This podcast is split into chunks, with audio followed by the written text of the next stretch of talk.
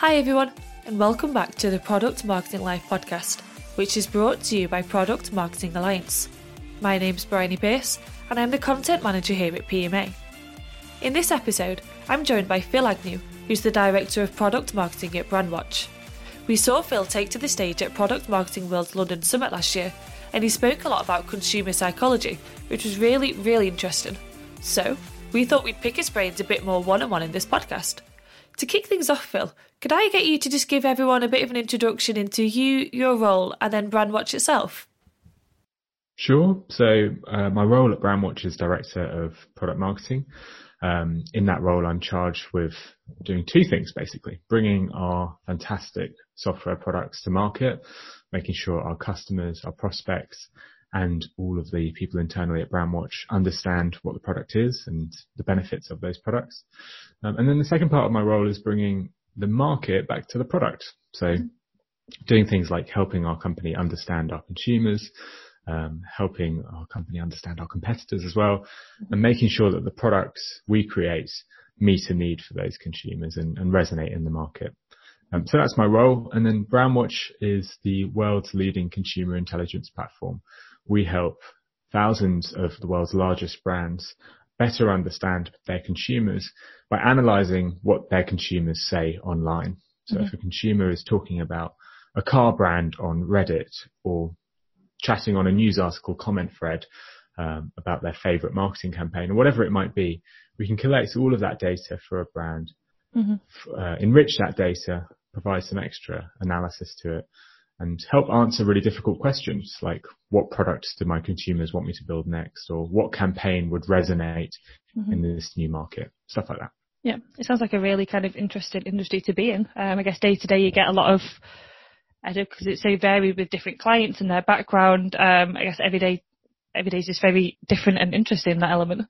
Absolutely. I've always said it's the best place in the world to do marketing because whatever you're interested in, whether it's Taylor Swift, football or B2B brands, you yeah. can just log into the platform and start analyzing them. We've, we've got all sorts of data in there so you can do any type of marketing. Mm-hmm. And how long have you been at Brandwatch for?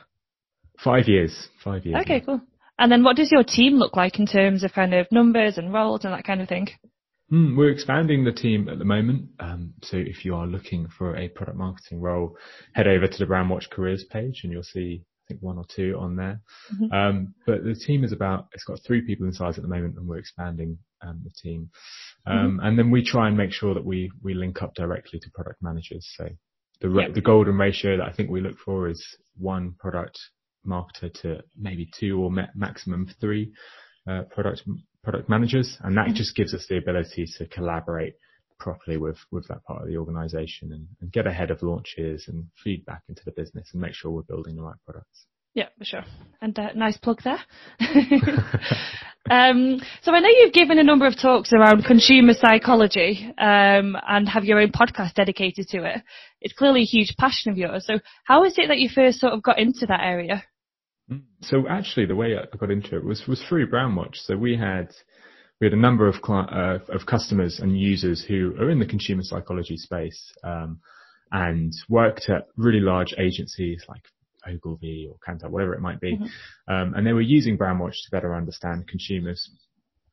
Um, and one of those one of those users was was uh, a man called Richard Shotton, mm-hmm. um, who joined us on a marketing call to just explain how he used Brandwatch to better understand consumers. Um, mm-hmm. And Richard sort of became a bit of a friend of Brandwatch. We followed followed up with him over time. We did a few webinars with him, mm-hmm. and he went on to write a, a, really brilliant book about consumer psychology, which is a great entry level book for any marketer out there, mm-hmm. um, called The Choice Factory. And the Choice Factory just details some of the key studies and key pieces of research that have been done around our consumers and makes them applicable for a modern day marketer. Mm-hmm. We read this book in the marketing team of Brandwatch and overnight changed a bunch of the tactics and activities we were mm-hmm. working on. Um, we introduced new new goals, we introduced new principles, we introduced new campaigns, and saw some dramatic improvements by introducing some of these some of these mm-hmm. laws, I guess, from the world of consumer psychology. Um, and ever since then, I've just been fascinating with the, fascinated by the field. Um, mm-hmm. I truly believe it's probably one of the, the smartest ways you can improve your marketing and, and your product marketing. Yeah. And it basically allows you to base your decision decisions on science rather than gut decisions and gut mm-hmm. instinct. Um, so it's meant we've been far more efficient with our marketing. Yeah. So I take it, it sounds like it's the whole company or your team as invested in this consumer psychology aspect as you. Uh, yeah, I would, I would, it's probably led by me. like I wouldn't say it's something the whole team is, is as fascinated in it as, mm-hmm. as I am, but it's, it's, it links really nicely with what the company is doing. The company is, provides a product which helps hundreds of clients or thousands of clients understand their consumer. Mm-hmm. Um, and consumer psychology is all is all about looking at the science behind how consumer brains work. So mm-hmm. it, it, it was a smart sort of subject to learn more about. Yeah, sure. And then you mentioned um, that kind of book that you first read. What are your other go-to sources when you're reading up on consumer psychology? Mm, so the, the, probably the grand the grandfather, the godfather, the legend behind consumer psychology is Robert Cialdini, and he wrote the book Influence, um, which is probably a few decades old now.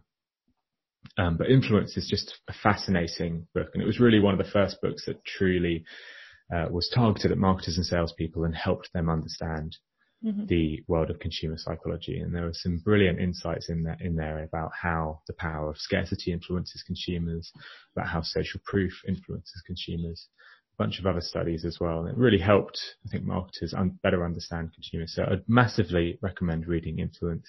Mm-hmm. Um, the Choice Factory is a, a, a sort of modern day adaptation of that. A lot of the work that that Steve Martin has put together. So he's another brilliant consumer psychology author. Has written work, books like Yes and mm-hmm. more recently Messengers. Um, both of those are brilliant at understanding how consumers' brains operates. Mm-hmm. Um, and then there's also some more, I guess you would say, sciencey versions, which are less targeted at marketers, but still really interesting. Stuff like um, Predictably Irrational by Dan mm-hmm. Ariely. Um, and then some very specific things as well. So if you're in website design, there's a brilliant book by Natalie Nahai called uh, The Webs of Psychology, um, mm-hmm. or sorry, The Webs of Influence. Um, and that's a brilliant book which helps you understand how the principles of consumer psychology can be applied to web design. Mm-hmm. Um, there's a bunch of different different books, but the the one I would truly recommend if people really want to get an understanding is is Influence. Okay, perfect. Thank you very much for that. And then moving on to your presentation in London, I was there and I thoroughly enjoyed it, and I've actually been putting a lot of what you said into practice um, since then. So, for people who weren't there, please can you give us a bit of an overview of what you spoke about, and then sort of delve into those distinctiveness, anchoring, and scarcity elements? Yeah. So the the the, the way I started the talk was really by challenging, I think, a lot of the assumptions in, in marketing, and I think we we often assume that we understand our consumers as marketers. After all, it is our job. Then you see these stats, like from eMarketer, for example, that claim that 25% of marketing budget is wasted. Gets no ROI. There's another brilliant stat from HBR. They did analysis of new product launches and they found that on average, 80% of new consumer product launches fail. And if 25% of our budget's being wasted and 80% of new product launches fail, there's, there's clearly something is broken. Something's not right. And there's hundreds of different reasons behind why that could be the case. But I thought that one common theme seems to be that most of our marketing decisions are based on gut instinct. They're based on how we feel, what we might think to be right, rather than laws and science and data. And Forbes have actually studied this. So Forbes found that 50% or sorry, over 50% of our decisions are based on gut instinct. They're not based on data. And that's specifically for marketers. So mm-hmm. deciding what audience to target or what campaign to go ahead with or what tagline to write is just based on what, what we think and how we feel rather than on science or data. And, and in the talk, I sort of started to introduce that it doesn't have to be that way. We can base our decisions on data, on science, on laws, if we look to the world of consumer psychology, because we've spent hundreds of years understanding how consumers' brains operate. And if we take some of that understanding and apply it to product marketing, we can really start to improve our marketing. So I'll give some examples of, of social proof, for example. So Richard Shotton, who I mentioned earlier, in his book, he went into a pub in London and he asked uh, the barman what the best selling beer was at that pub. And the barman pointed out that it was one of the ales. And he said to the barman, do you mind if I put a sign on top of this beer which says that it's best selling? And in doing that, he wanted to then measure if it changed the amount the beer was bought. Now the idea here being that social proof is the idea that we follow the actions of others. So if we're walking down the street and we see a bunch of pedestrians looking into a window, we will look into that window as well. We will follow the actions of others. So would it apply to products as well? If we put best selling on a, on a beer, will it, will it make it sell more? And perhaps unsurprisingly it does to, to a really large, uh, uh, extent. So that, that pub saw sales increase by 2.5 times for that beer in the following week after just putting a best-selling sign on it. What's mm. interesting about that is it's not just that beer that increased sales and all the other beers dropped in sales. Overall sales increased as well. So just influ- showcasing that more people bought one beer actually encouraged more people to buy beer in general. Mm-hmm. That's social proof. There's another brilliant study around the endowment effect, which is highly important to marketers. So uh, Natalie Nahai in her book, which I referenced earlier, talks about this at length. And uh, there's this fascinating study where two groups of participants are given loyalty cards. Now, one loyalty card has seven stamps to collect, and the other has nine stamps to collect. In that nine stamp variant, two of the stamps have already been plugged in. So essentially, the loyalty cards are the same because they both still need seven stamps to collect. They both still need to buy seven coffees to get a free coffee except in one of them, two of the stamps have been plugged in, so the so the the sort of action has already begun. Uh, the endowment effect is the idea that if a project has begun, we are more likely to complete it. So they did this test with loyalty cards to see if people were more likely to complete this, the loyalty card that had been stamped in two times. And maybe unsurprisingly, maybe surprisingly, but in the in the in the study they found that people were 82% more likely to complete uh, the loyalty card that already had two stamps on it. And this can then be applied really, really easily to product marketing. So if you are marketing an online app, you should showcase some sort of endowment in that app. You know, if you're trying to get people to sign up, say to them that you've only got 50% left to go, or you've you've just done two days and now you've only got 10 days left. Headspace are really good at doing this. If you ever sign up to their free trial app, or if you're an e-commerce brand and you're getting people to check out, you should always give a progress bar saying only, you know, 50% left to go until you can check out, that sort of thing. It massively improves completion mm-hmm. rate. So that's a couple of a couple of ideas around how consumer psychology, just applying some small and simple effects, can can massively improve mm-hmm. um, your marketing. Um, and then I guess we went into those three distinctive principles um, or three principles of distinctiveness, anchoring, and scarcity. Um, and would would you like me to sort of talk through them as well, Brian? Yeah, no, that'd be super useful if you just give an overview of kind of what you gave us um, in the event. That would be great. Brilliant. So, so distinctiveness is, is pretty obvious, right? It's mm-hmm. this idea that things that stand out are more likely to be remembered. And it was actually discovered almost 100 years ago by her, um, a female uh, consumer psychologist with a very distinctive name, Hedwig von Restorff.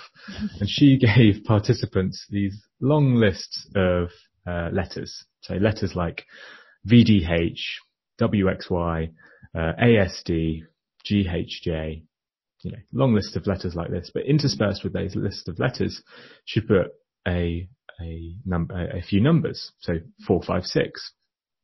And she would try and measure how or what people remembered. And unsurprisingly, the numbers were 30 times more likely to be remembered. The reason being is because they were distinct. Um, and the same sound, uh, the same has been found by brands as well. So if you show people a number of different brands, let's say couple of dozen brands from the automotive industry and put one brand in there that's from the fast food industry, people are far more likely to remember that fast food brand because it's distinctive, because it stands out. Again, this might not be a surprise to anyone, but what surprises me is that most brands really fail at doing this. So if you look at football sponsorship, the majority of people who sponsor football or soccer in the US are beverages brand, brands, you know, Heineken, Carling, Carlsberg, Budweiser, all of them sponsor major, major football competitions. If you look at, again, let's stay on the subject of football uh, or soccer. If you look at the um, companies that sponsor the actual shirts in the Premier League, nine out of 20 of the Premier League shirt sponsors are gambling firms. So there's no distinctness there. You know, it's all the same category. If you go on to SaaS products, so a lot of the people listening to this, but maybe work for a SaaS company. If you look at the um, websites of Zendesk, Asana, Airtable, Buffer, if you go and look at those uh, websites right now, you'll see they all have really similar cartoons and a really similar web design on their homepage as well. So there's a lot of sort of following competitors here. And the best example of this is again one that was actually shared by Richard Shotton on my podcast, which was uh, watch ads. And he found that watch ads not only look identical, so they've all got influencers like Daniel Craig or Leonardo DiCaprio. They all look identical. They're all holding the watch. They're all wearing a watch. But the, the fascinating thing about these watch ads is in the ads, the watch is always set to the exact same time. Whether you're looking at Omega, whether you're looking at Dior, whoever it might be, they always set the watch to eight minutes past 10. So there's a huge amount of copying going on, a complete lack of distinctiveness. Mm-hmm. What's fascinating is when you are distinct with your product marketing, when you are distinct with your marketing in general, you can generate real performance. So a great example, it's a bit of a niche one, but the Australian tax collectors, the public service behind collecting tax, uh, they sent out letters to people who hadn't paid their tax on time, desperately encouraging them to pay their tax because if they didn't, they would get a huge late fee. Mm-hmm. Um, and the Australian tax collector didn't didn't actually want that. They wanted people to pay their tax on, on time. So they slightly tweaked the letter they sent out to people. And the only tweak they made was put a big stamp on the letter saying urgent in red letters. And that made it slightly more distinctive.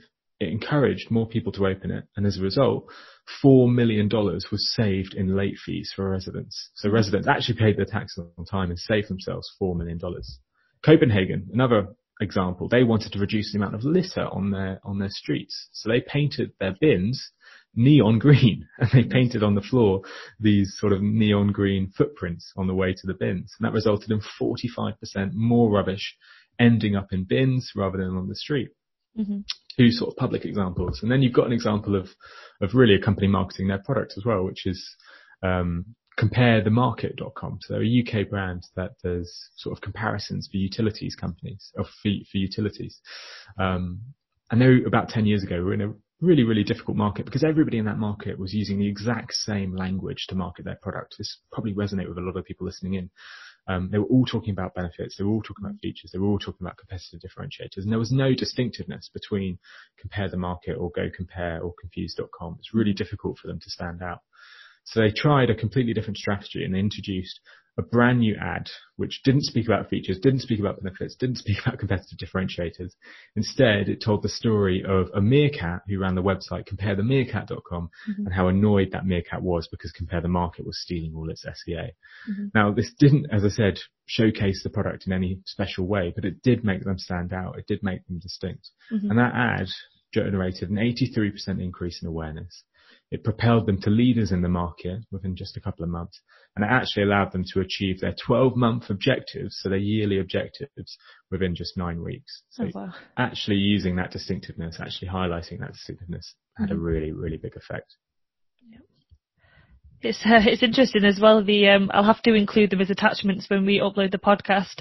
But for the watch ads and Asana and Airtable, when I saw them on the screen um, in London, it was uncanny how similar they all were. It was got a few chuckles from the audience. I remember. yeah, yeah, and it's not, it's not, it's completely understandable why it happens mm-hmm. because mm-hmm. our bosses and our leadership teams and our board will mm-hmm. often look at competitors and they'll probably know those competitors' senior management as well and admire some of the work they do and they'll know that they're performing and growing. And it's really not uncommon to look at our competitors and think, oh, they're successful. We should mm-hmm. copy what they're doing. If we copy what we're doing, we'll have some of that success. Mm-hmm. But the science says the complete opposite. Actually, what the science suggests is copying competitors is far more risky than actually being distinct. Because if we copy mm-hmm. competitors, we don't stand out. We don't get product recall. Mm-hmm. We're not remembered. And actually trying to stand out is a far less riskier strategy, even though sort of internally in business it's viewed as the opposite. Mm-hmm. And then do you think it's kind of lack of awareness into the science element of it that's causing people to just keep following the trend? Or like what do you think the cause is? Yes, again, it's really good. I think it's, I think a lot of us work in workplaces where, you know, we are encouraged to take risks and we are encouraged to have autonomy. But fundamentally, we still have numbers to hit. And mm-hmm. if we don't understand the science behind, let's say, distinctiveness in this example, but there's more examples we can get into. Mm-hmm. If we don't, if we don't have a good understanding of that science, it's really hard for us to suggest something completely different, like a compare the meerkat campaign, for example, mm-hmm. or, you know, not putting cartoons on our SaaS website, yeah. whatever it might be, because we can't actually articulate to our bosses why that strategy would be more successful. Whereas if you go to your boss and say, "Oh, I really want to do cartoons on my website because you know I've seen that Buffer do it and it looks really nice and Buffer are really successful, so it must must be successful for us." Mm-hmm. That's quite an easy story to tell, and it will get a whole lot of people's heads nodding. So yeah. I guess one of the reasons is that we haven't really educated ourselves in in what makes something more likely to be remembered, and as a result of that, we're unable to articulate across the business as to why a distinctive strategy might be more beneficial. Mm-hmm. And then do you feel sometimes, like I know you referred to the instance where you get the kind of loyalty card stamps, because you're so into this consumer psychology side of things, do you in a way kind of feel immune to it? it's a good question. Um, I don't, I don't think so. So the way our brains work is, is actually quite interesting and it means that it's really difficult to get immune to these these things. So Daniel Kahneman introduced the now famous model of how our brain works, which is system one and system 2 mm-hmm. Now system one is that automatic, fast, immediate um, way that your brain works, and system two is the more considered way your brain works. So if you think about driving to work, you barely ever think about driving to work. You know, it's automatic, it's easy, it's just operated by that system one part of the brain. You turn corners with ease and you almost do it blind. And I don't know if any of you have started driving towards your work on a weekend and found yourself taking turns and exits that would take you to work rather than to the location you need to go to. And that's because your system one just takes over. Mm-hmm. Um, whereas your system two sort of needs to be engaged to start working. So that's the more analytical part of your brain. Mm-hmm. But a lot of these consumer psychology nudges really work because they affect the system one part of the brain, you know, the initial fast part of the brain that makes decisions. So an example, for example, an example is um, the anchoring effect, and the anchoring effect is this idea that we can our views dramatically change based on the initial piece of information that we see.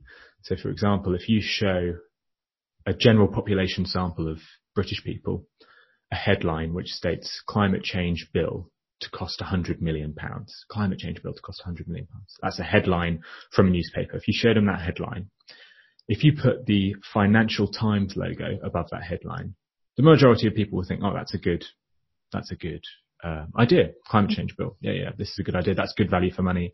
Um, that's exactly what that should cost. It's a positive thing. Mm-hmm. Whereas if you show that sort of identical sample of people, general population sample of, of British people, the exact same headlines, the climate change bill to cost 100 million pounds, but change the publisher change change the logo of the publisher from Financial Times to a tabloid publisher like The Sun, the same people suddenly have a completely different view of the exact same headline. So they'll start to say it's negative, that it costs too much, that it's not a good idea. Mm-hmm. And if we really thought about that, there should be no difference because it's the exact same headline. And if we analyzed it, we would know that it's it shouldn't be one shouldn't be positive and one shouldn't be negative. That's not how our brains work. We we make a lot of our decisions using that system one part of the brain. So the long-winded answer to your question is that it's difficult to ever feel like you're immune to that immune to it because still the majority of the decisions we make are made by that system one part of the brain which is so fast in its thinking that mm-hmm. you barely have time to sort of realize that you might have been nudged in a certain direction. Yeah, so it's not a conscious thing, I guess. It's not something you can control. Yeah, yeah. And there's, a, there's another brilliant sort of example of this. It's around eating eating food or changing the the, the, the layout of a cafeteria. Mm-hmm. I think Google did this by reading a bit up on consumer psychology and they wanted their staff to eat a bit healthier. And so they did really small little nudges, like they gave slightly smaller plates, they put the broccoli and veg at the start of the queue. They put the ice cream behind an opaque glass rather than a mm. see-through glass. They put the cookies on a slightly higher shelf. You know, all these tiny little things just made it a little bit diff- more difficult to get to the less yeah. healthy things. And those tiny changes dramatically changed the plates that people were, were eating. Okay. Um, and I think that really shows that we are led by automatic system one approach. You know, people mm-hmm. think that they choose exactly what they want for dinner, but actually their choices vary dramatically just on where items are placed on the buffet. So mm-hmm. I think that's a good example of how of how we are influenced by these small nudges. Yeah, that's really interesting. As you say that, I'm thinking maybe I should start throwing the, the chocolate on the top shelf at home and see if it works for me. I could yeah, do with something. Honestly, it's a good idea. Another example is like people often talk about being sort of a bit addicted to Twitter or Instagram on their mm-hmm. phone, and one really simple way of sort of getting around that is just moving the location of Instagram and Twitter on your on mm-hmm. your um, on your iPad or your iPhone, whatever it might be, and just doing that because when you go to click on it, you end up clicking on something else that just yeah. sort of snaps you out of it and makes you think, oh no, I don't want to be clicking here, I don't want to be looking here, and stops you actually from opening those apps. So yeah, simple simple tricks like that actually can have a big effect. Okay, awesome. And then you kind of touched on it in your answer to one of my previous questions, the whole anchoring element. Could you just delve into that one in a little bit more detail, please? Yeah, yeah, yeah. So anchoring, as I said, is the idea that we change, we can change our decisions mm-hmm. or change our behaviour, sorry, based on the initial piece of information we see. Um, so there's a really fascinating study by Dan Ariely, who I mentioned earlier in his book, Predictably Irrational. And he wanted to see if you could change the amount people bid on an item mm-hmm. based on just a random number that they saw. A bit of a weird one. So what he did in his, he was, he was a, he was a university lecturer at the time and he split his class into two groups. On one side, on one group, he, he asked everybody to, or sorry, in the whole audience, he asked everybody to get out their social security cards. So in the US, you have a social security card. It's got a, I think it's a 10 digit number on it. Um, and that number is completely random and he asked people to split themselves in half by their num- the last number on their social security card. So if you had a number of zero to five, you had to sit on the left-hand side of the room, and if you had a number of five to nine, so sorry, zero to four, and then five to nine, so a higher number, put yourself on the right-hand side of the room. So people were split at random because this social security number is random. But he then asked these students to actually look at that number, so whether it was zero to four or five to nine, and really remember the number that they had. So some were looking at a higher number, some were looking at a lower number. Then he asked the students to bid on a number of different items, so a bottle of Prosecco, a keyboard mouse, a book, random things. Now, there should really be no statistical difference or statistically significant difference in the way these people bid because mm-hmm. the only difference in, in or they've, they've been, they've been grouped randomly and the only difference is their social security number, which we know is given to them at random. But it doesn't work that way because of the anchoring effect. Mm-hmm. Those that saw a number of five to nine, so a high number, and were asked to remember that high number, on average, bid, I think, three times more for the exact same items mm-hmm. um, than the people who were who were forced to look at the lower number 1st mm-hmm. So I think the average bid for a, a keyboard was $16 for the low group mm-hmm. and actually $55 for the high group, which is an incredible difference when you mm-hmm. think that the only thing that differentiates them is the fact that they were thinking of a high number rather than a low number. Mm-hmm. Um, and there's some more interesting examples of anchoring used sort of in sales as well. So this is an example in Britain done by uh, Stephen Martin and Joseph Marks in their books Messengers. And they went into a real estate agents and just tried to improve the efficiency of sales in the real estate agents. And they took this principle of anchoring to heart and tried to see if they could change the initial piece of information that somebody gets when they call up a real estate agent. If they could change that, they could make it slightly better, would it affect sales? Mm-hmm. So what they did is they asked the receptionist when he or she picked up the phone, instead of just saying, oh, I'll pass you over to Peter, who was the real estate agent, or I'll pass mm-hmm. you over to Jane, who was the real estate agent. They were asked to say just a couple of lines to just add a bit more information about that, that real estate agent. So for example, they were asked to say, I'll pass you over to Peter. He has over 20 years of experience and would be perfect for you. Mm-hmm. They're not lying there. He has 20 years of experience and he probably is the perfect person within that, within that organization. And they passed him over just with that little bit more information, a little bit of an anchor. And by just changing that, by only making that small tweak, they actually increased the amount of inquiries that were converted to valuations by 20% mm-hmm. and ultimately increased sales by 20% as well. So just by mm-hmm. adding that tiny little anchor right at the start, mm-hmm. it generated a massive, massive change in the behavior of, of people actually going on to do things like buy houses, you know, huge, huge decisions. There was a noticeable difference in their behavior when they had a, a positive anchor at the start of their mm-hmm. it's incredible just to hear those numbers as well because for all the examples you've given so far, it's not just a 1% here or 2% there. They're really kind of game changing numbers, aren't they? Yeah, yeah. And that's, and I think you need that really because otherwise yeah. it, it wouldn't be, it wouldn't be worth copying and trying. Yeah. I would definitely, I would definitely argue though that it's worth trying for your, for your business, for your organization. Some of these nudges might work really well, mm-hmm. whilst others might not be too effective. So they're always worth trialing and seeing if they work in your industry and for your market. Mm-hmm. And then, Fran, just before I move on to some questions that were asked at the event, can I just get you to give an overview of the scarcity element as well? Yeah, so this is the final principle that I talked through at the summit in London. And here, the scarcity principle is really just the idea that we're more likely to uh, want scarce resources.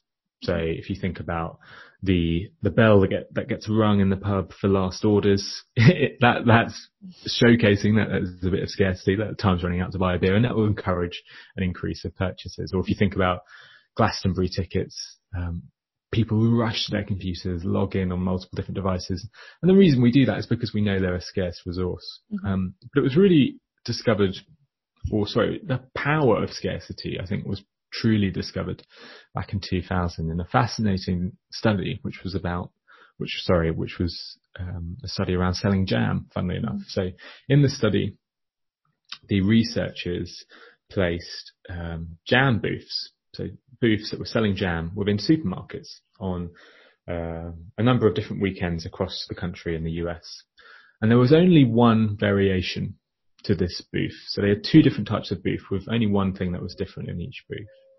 In one booth, there was a large variety of different jams. So mm-hmm. 24 different jams for consumers to choose from. And in the other booth, there were just six jams for consumers to choose from. Mm-hmm. And they were testing out which of these booths would generate more sales.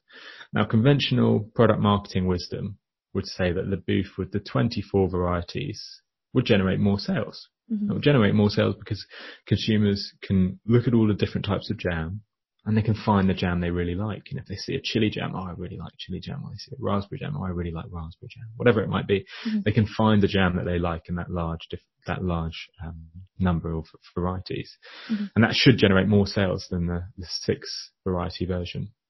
But consumers don't think that way.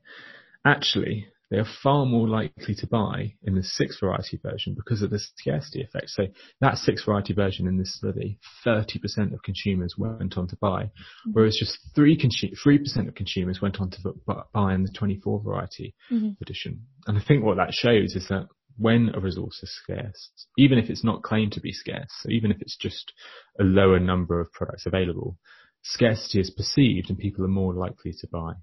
The same is true for, for in, in other studies as well. So there's a fascinating study with uh, with cookies. So if you give somebody a jar of cookies and the jar is full, and ask them how much would you be willing to pay for a cookie, um, they'll give you a price. But if you then show, you know, the same people, the same cookies in a jar, but the jar is empty, there's just a couple of cookies left, people are far more likely to pay more for the cookies that are, that are in scarce resource, that are in the jar that's almost empty, even though the cookies are the same. Mm-hmm. Um, same's been found with movie posters too. So if you show people movie posters and say, how likely are you to go see this film? Mm-hmm. That on average, you'll get, you know, let's say 10% of people saying that they're going to attend. But if you mm-hmm. then say, oh, this film is ending this weekend, you add a bit of scarcity, mm-hmm. it makes people 36% more likely to attend. Same people, same movies, mm-hmm. just a bit of scarcity dramatically changes um, or influences behavior. And I think my favorite study about scarcity and the one that I think it's just so interesting because it stands out and, and I think just reveals sort of how, how much people are nudged by marketing mm-hmm. messages is one that's done with cans of soup in a supermarket.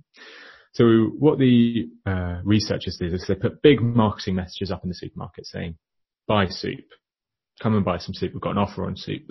Mm-hmm. And marketing, the marketing messages worked. People went and bought soup. On average, they bought three cans of soup mm-hmm. just with this marketing campaign. It's brilliant, right? It's like, oh, brilliant. Marketing works. We can all pat ourselves on the back and know that we're doing a good job. But then they trialed adding a bit of scarcity to that message. So all they did is they put an asterisk, a little asterisk on their marketing message. Mm-hmm. And under the asterisk, they said, sales are limited at 12 cans per person, 12 mm-hmm. cans of soup per person. You can't buy more than 12 cans. Now this should have had no effect on behaviour whatsoever because nobody was buying 12 cans of soup in the original control group. Should have had no effect. But people are influenced. People see, oh, I'm limited at buying 12 cans.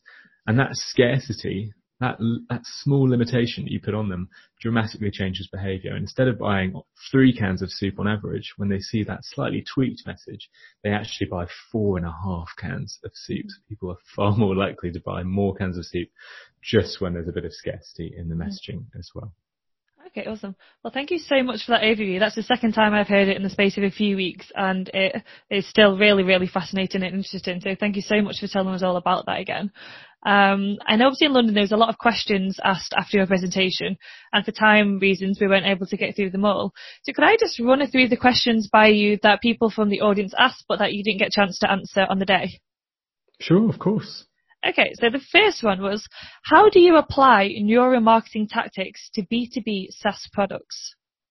Yes, I, I really like this question because um, it's, it's it's a bit more specific, and I think there's a bit of lateral thinking you have to do for it. But fundamentally, B2B SaaS products, you are still selling to a consumer. Now that consumer might be a marketer within a brand or an analyst within a brand or I don't know, financial um, manager within a brand, but they are still consumers and they'll still be affected by the exact same um, nudges as mm-hmm. sort of consumers that would be targeted by a B2C brand. Um, I guess slight tweaks are because it's a SaaS product is that the the marketing messages are all online. They're all mm-hmm. sent out via websites. So you've got to think a lot more about web design. Mm-hmm. Um, and stuff like that. Um, but they work in the same way. So Natalie Nahai, who I referenced earlier, she's shared a number of really interesting examples of how you can nudge people online by slightly changing the content of your website. So for example, if you remove um, it's a really interesting study around um, typography and how clear a website is because that dramatically influences people. If you have a really clustered uh, website with a bunch of difficult to read words, people mm. are more, less likely to convert, obviously. But actually what they found was if you make the pricing really difficult to read. So the rest, rest of the website is very easy to read, but you put the pricing in a difficult to read font, sales actually increase because people are less likely to read that price. Um, I don't recommend that. but that is an interesting Sounds study. sketchy. yeah, yeah, yeah. Um, so yeah, the, the, the principles apply in the same way. You're still targeting a consumer, even if they are at a brand, um, and they're definitely worth trying out. Okay, perfect. Thank you. And then the next one, does exclusivity equate to a feeling of scarcity and drive the same results? Yeah, this is a really important one because I use scarcity in a really broad term, and it's sort of uncovering two things. I'm covering that example of the resources about to run out, which is sort of the typical example of scarcity. So that's that example of Glastonbury, for example. The, exor- the resource of Glastonbury tickets is about to run out if I don't go and buy them now, and that generates a change in behaviour. But I think the study I cited from 2000 actually showed a different type of scarcity. So there's none of the researchers were telling participants or telling consumers that this, the jam is about to run out. It's still mm. there. It's not going anywhere. There's just a fewer number of, of jams available and that created scarcity in a different way. So just by limiting the amount, um, the number of products available, it still generated a change in behavior and still, um, still generated that feeling of scarcity as well. So it works in two ways. As an interesting example, just to refer back to that cookie study, mm-hmm. the researcher then did a third version. So the first version, full can of cookies. Second version, um, tin of cookies, but with only a couple of cookies left. In the third version, he showed the the tin of cookies, but with only a few cookies left in it, and then said, these there were only two cookies left because they've been really popular today. Mm-hmm. In that third example, people were likely to pay even more. Mm-hmm. So when you combine, you know, saying that something is is is in a scarce resource and then actually showing them that there's a limited number left, that generated the biggest change in behaviour. So subtly different. They both they both seem to have an effect, but when they're combined, they're even more impactful. Mm-hmm. Great, thank you. And then penultimate question. When you drive change in brand behaviour and then all your competitors copy you, how do you still stay distinct? Yeah, this is a really good example because one of these SaaS websites was obviously first to create these mm-hmm. car- beautiful cartoon designs, and they must be they must be pretty pissed off because everybody's copied them. Same with Compare the Meerkat, you know, Go compared to the exact same and created a opera singing man who complained about, I don't know, something. And then same with EasyJet as well. So EasyJet are famous for creating a very distinct brand with that distinct color of orange. And hilariously enough, if you look, if you ever fly in New Zealand or Australia, you'll see that Jetstar, the equivalent EasyJet brand mm-hmm. in that region, have copied almost the exact same yep. color and the exact same branding. So it's, it feels like there's this endless game of, of people constantly copying what you do. Mm-hmm. So it's difficult. Um, I think the principle still applies, right? Mm-hmm. It's still worth trying to be distinct even when competitors are going to copy you eventually because it will have an effect in the time that competitors take on catching up. It can allow you, in the case of Compare the Market, for example, or EasyJet, to generate market share and to become leaders and to create advantages that way. Mm-hmm. Um, but then I would also say that if it gets to the stage like with SaaS products at the moment where it really feels like there's a lot of similarity and not much distinctiveness, mm-hmm. that is probably a good time to review the strategy and see if it's it's time to to change and to to try with something more distinct again. Mm-hmm. Um, so yeah, I, I, think it still showcases that it's it's a worthwhile endeavour to try and be distinct, but yeah. is a frustrating part of, of of being successful is that everybody co- will copy you as well. Yeah. Well, I guess as well it goes in cycles, doesn't it? The same way with I guess pretty much everything. It's not a one-off job. You'll do something and then you'll have to review it anyway. So it's more of a work in progress than a I've done this, I'm distinct. That's that forevermore. It's always going to change, I guess, regardless. Exactly, exactly. Okay, awesome. And the last question, based on these um, psychology principles, what advice would you give to B2B product marketers? I think rather than talking about specific studies and nudges that you can apply, because we've gone into that quite a bit of detail, the main bit of advice I'd give is just just try and educate yourself on the world of consumer psychology, or at least I think that's a really valuable mm-hmm. um, thing to do because the majority of our decisions, as I said at the start, are made by our gut. And I think because we make decisions just based on how we feel or our gut decisions, we don't, we don't actually generate a lot of efficiency and we, we, it means that a number of our product launches end up failing. But if we try and understand our consumers, if we learn the science behind how they operate, behind why they make decisions, we are just more likely to generate behavior that we want and to actually generate the results we want with our with our marketing as well. Mm-hmm. Same is true for B2B, same is true for B2C. I work in a B2B organization and I've noticed that they work as well. Mm-hmm. So I would educate yourself. Definitely try and read a couple of those books that I mentioned earlier and this is a small plug, but if you have the time, check out the podcasts that I run as well. So mm-hmm. it's just 20 minute podcasts. You can listen to them on your commute to work, speak to a lot of the researchers, authors that I've mentioned on this podcast, and they mm-hmm. explain in their own words how these nudges affect people and how they've been used by marketers in the past. So doing little things like that is probably the best advice I could give you because that will allow you to, to create product marketing that actually resonates. Mm-hmm. Okay, perfect. Well, thank you so much for your time today, Phill. I, for one, am like thoroughly consumed by this area, so I'll definitely be kind of doing some further reading to those resources, and hopefully for everyone else who's been listening, um, they feel the same. All right. Thank you so much for having me, Bryony. Oh, you're welcome. It's been an absolute pleasure. For everyone still tuned in, thanks so much for listening. And if you enjoyed the podcast, please help us spread the word to other product marketers. Before we leave you to get on with your day, if you want to get involved, here are a few ways you can. If you're a product marketer and you want to come on the show and speak about your day, a specific topic, or your role in general, that's one option. If you want to flex your podcast hosting skills, being a guest host is another. And finally, if you or your company want to sponsor an episode, there's a third. Thanks again and have a great morning, afternoon, or evening, wherever you are.